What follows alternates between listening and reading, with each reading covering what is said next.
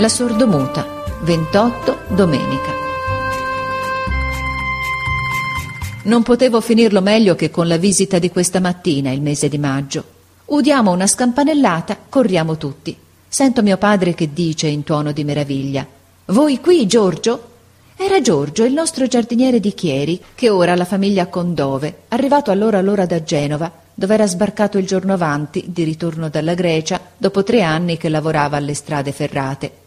Aveva un grosso fagotto fra le braccia. È un po' invecchiato, ma sempre rosso in viso e gioviale. Mio padre voleva che entrasse, ma egli disse di no e domandò subito, facendo il viso serio: Come va la mia famiglia? Come sta Gigia? Bene fino a pochi giorni fa, rispose mia madre. Giorgio tirò un gran sospiro. Oh, sia lodato Dio, non avevo il coraggio di presentarmi ai sordomuti senza aver notizie da lei. Io lascio qui il fagotto e scappo a pigliarla. Tre anni che non la vedo, la mia povera figliuola. Tre anni che non vedo nessuno dei miei. Mio padre mi disse Accompagnalo. Ancora una parola, mi scusi, disse il giardiniere sul pianerottolo, ma mio padre l'interruppe. E gli affari? Bene, rispose. Grazie a Dio, qualche soldo l'ho portato, ma volevo domandare come va l'istruzione della mutina? Dica un po'. Io l'ho lasciata che era come un povero animaletto, povera creatura. Io ci credo poco già a questi collegi. Ha imparato a fare i segni? Mia moglie mi scriveva bene, impara a parlare, fa progressi. Ma, dicevo io, che cosa vale che impari a parlare lei se io i segni non li so fare? Come faremo a intenderci, povera piccina? Quello è buono per capirsi fra loro, un disgraziato con l'altro. Come va dunque? Come va? Mio padre sorrise e rispose Non vi dico nulla, vedrete voi. Andate, andate, non le rubate un minuto di più. Uscimmo, l'istituto è vicino. Strada facendo, a grandi passi, il giardiniere mi parlava, rattristandosi. Ah, la mia povera Gigia, nascere con quella disgrazia.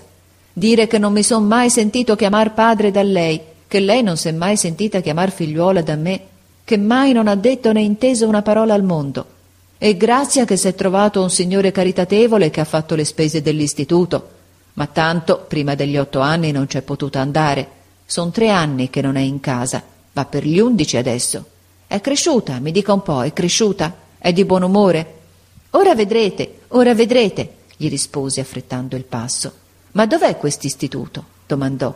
Mia moglie ce l'accompagnò che ero già partito. Mi pare che debba essere da queste parti. Eravamo appunto arrivati. Entrammo subito nel parlatorio. Ci venne incontro un custode. Sono il padre di Gigia Voggi, disse il giardiniere. La mia figliuola, subito subito. Sono in ricreazione, rispose il custode. Vado a avvertir la maestra. E scappò. Il giardiniere non poteva più né parlare né star fermo, guardava i quadri alle pareti senza veder nulla. La porta s'aperse. Entrò una maestra vestita di nero con una ragazza per mano. Padre e figliuola si guardarono un momento e poi si slanciarono l'uno nelle braccia dell'altro, mettendo un grido. La ragazza era vestita di rigatino bianco e rossiccio, con un grembiale grigio. È più alta di me. Piangeva e teneva suo padre stretto al collo con tutte e due le braccia. Suo padre si svincolò e si mise a guardarla da capo a piedi, coi lucciconi agli occhi, ansando come se avesse fatto una gran corsa. Esclamò Ah, com'è cresciuta, come s'è fatta bella. Oh, la mia cara, la mia povera Gigia, la mia povera motina. E lei, signora, la maestra? Le dica un po' che mi faccia pure i suoi segni, che qualche cosa capirò, e poi imparerò poco a poco. Le dica che mi faccia capire qualche cosa coi gesti. La maestra sorrise e disse a bassa voce alla ragazza chi è quest'uomo che t'è venuto a trovare? E la ragazza, con una voce grossa, strana, stuonata come quella d'un selvaggio che parlasse per la prima volta la nostra lingua, ma pronunciando chiaro e sorridendo, rispose È mio padre.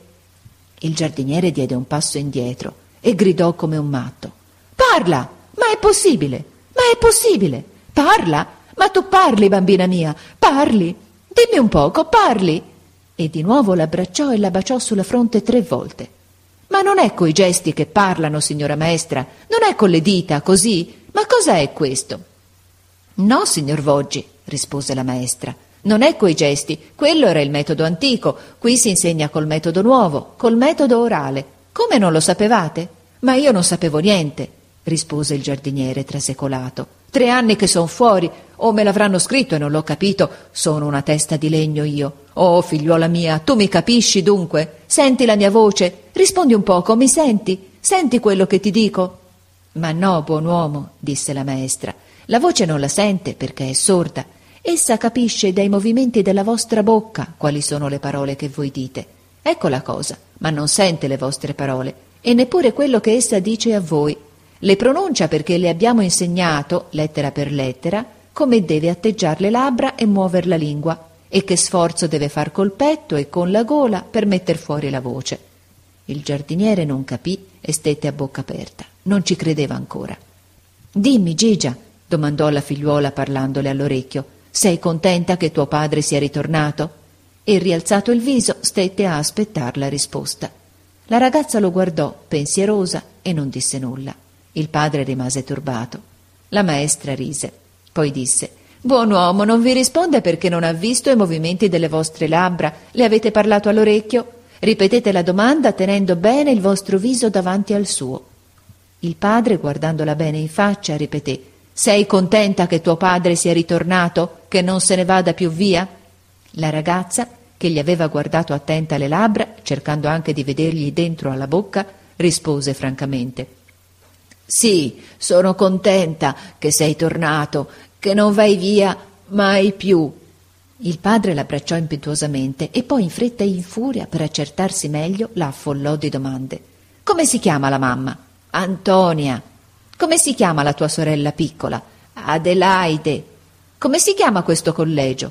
Dei sordomuti. Quanto fa due volte dieci? Venti. Mentre credevamo che ridesse di gioia, tutto a un tratto si mise a piangere. Ma era gioia anche quella. Animo, gli disse la maestra. Avete motivo di rallegrarvi, non di piangere. Vedete che fate piangere anche la vostra figliuola. Siete contento dunque? Il giardiniere afferrò la mano alla maestra e gliela baciò due o tre volte, dicendo Grazie, grazie, cento volte grazie, mille volte grazie, cara signora maestra, e mi perdoni che non le so dir altro. Ma non solo parla, gli disse la maestra. La vostra figliuola sa scrivere, sa far di conto, conosce il nome di tutti gli oggetti usuali, sa un poco di storia e di geografia, ora è nella classe normale. Quando avrà fatte le altre due classi saprà molto, molto di più. Uscirà di qui che sarà in grado di prendere una professione. Ci abbiamo già dei sordomuti che stanno nelle botteghe a servir gli avventori e fanno i loro affari come gli altri. Il giardiniere rimase stupito da capo. Pareva che gli si confondessero le idee un'altra volta. Guardò la figliuola e si grattò la fronte. Il suo viso domandava ancora una spiegazione. Allora la maestra si voltò al custode e gli disse Chiamatemi una bimba della classe preparatoria. Il custode tornò poco dopo con una sordomuta di otto o nove anni, entrata da pochi giorni nell'istituto. Questa, disse la maestra, è una di quelle a cui insegniamo i primi elementi. Ecco come si fa. Voglio farle dire E, state attento. La maestra aperse la bocca come si apre per pronunciare la vocale E e accennò alla bimba che aprisse la bocca nella stessa maniera. La bimba obbedì. Allora la maestra le fece cenno che mettesse fuori la voce. Quella mise fuori la voce, ma invece di E pronunziò O. No, disse la maestra, non è questo. E pigliate le due mani della bimba, se ne mise una aperta sulla gola e l'altra sul petto e ripeté E. La bimba, sentito con le mani il movimento della gola e del petto della maestra, riaperse la bocca come prima e pronunziò benissimo E. Nello stesso modo la maestra le fece dire C e D, sempre tenendosi le due piccole mani sul petto e sulla gola. Avete capito ora? domandò. Il padre aveva capito, ma pareva più meravigliato di quando non capiva. E insegnano a parlare in quella maniera? domandò dopo un minuto di riflessione, guardando la maestra. Hanno la pazienza di insegnare a parlare a quella maniera, a poco a poco, a tutti quanti, a uno a uno, per anni e anni. Ma loro sono santi, sono. Ma loro sono angeli del paradiso, ma non c'è al mondo una ricompensa per loro. Che cosa ho da dire? Ah, mi lascino un poco con la mia figliuola ora. Me la lascino cinque minuti per me solo. E tiratala a sedere in disparte, cominciò a interrogarla e quella a rispondere, ed egli rideva con gli occhi lustri, battendosi pugni sulle ginocchia, e pigliava la figliuola con le mani, guardandola, fuor di sé dalla contentezza a sentirla come se fosse una voce che venisse dal cielo. Poi domandò alla maestra Il signor direttore sarebbe permesso di ringraziarlo? Il direttore non c'è, rispose la maestra, ma c'è un'altra persona che dovreste ringraziare. Qui ogni ragazza piccola è data in cura a una compagna più grande che le fa da sorella, da madre.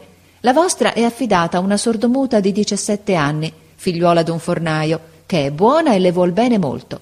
Da due anni va a aiutarla a vestirsi ogni mattina. La pettina, le insegna a cucire, le accomoda la roba, le tien buona compagnia. Luigia, come si chiama la tua mamma dell'istituto?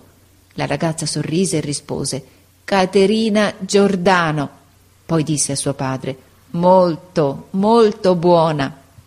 Il custode, uscito a un cenno della maestra, ritornò quasi subito con una sordomuta bionda, robusta, di viso allegro, vestita anch'essa di rigatino rossiccio col grembiale grigio, la quale si arrestò sull'uscio e arrossì, poi chinò la testa, ridendo. Aveva il corpo d'una donna e pareva una bambina.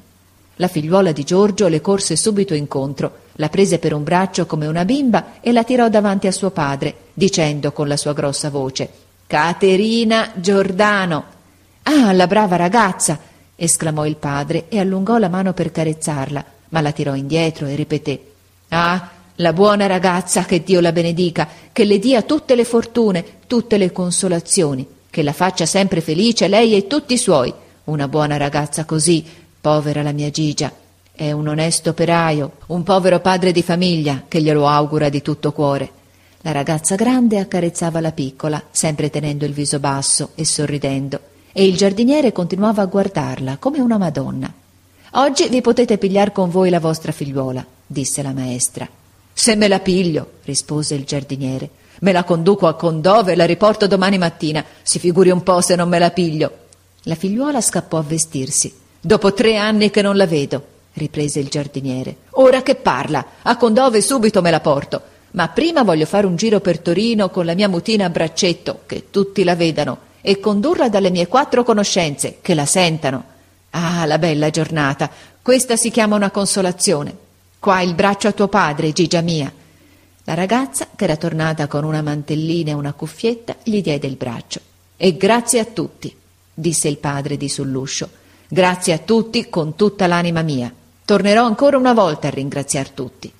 Rimase un momento sopra pensiero, poi si staccò bruscamente dalla ragazza, tornò indietro frugandosi con una mano nella sottoveste e gridò come un furioso Ebbene, sono un povero diavolo, ma ecco qui, lascio venti lire per l'istituto, un marengo d'oro bello e nuovo.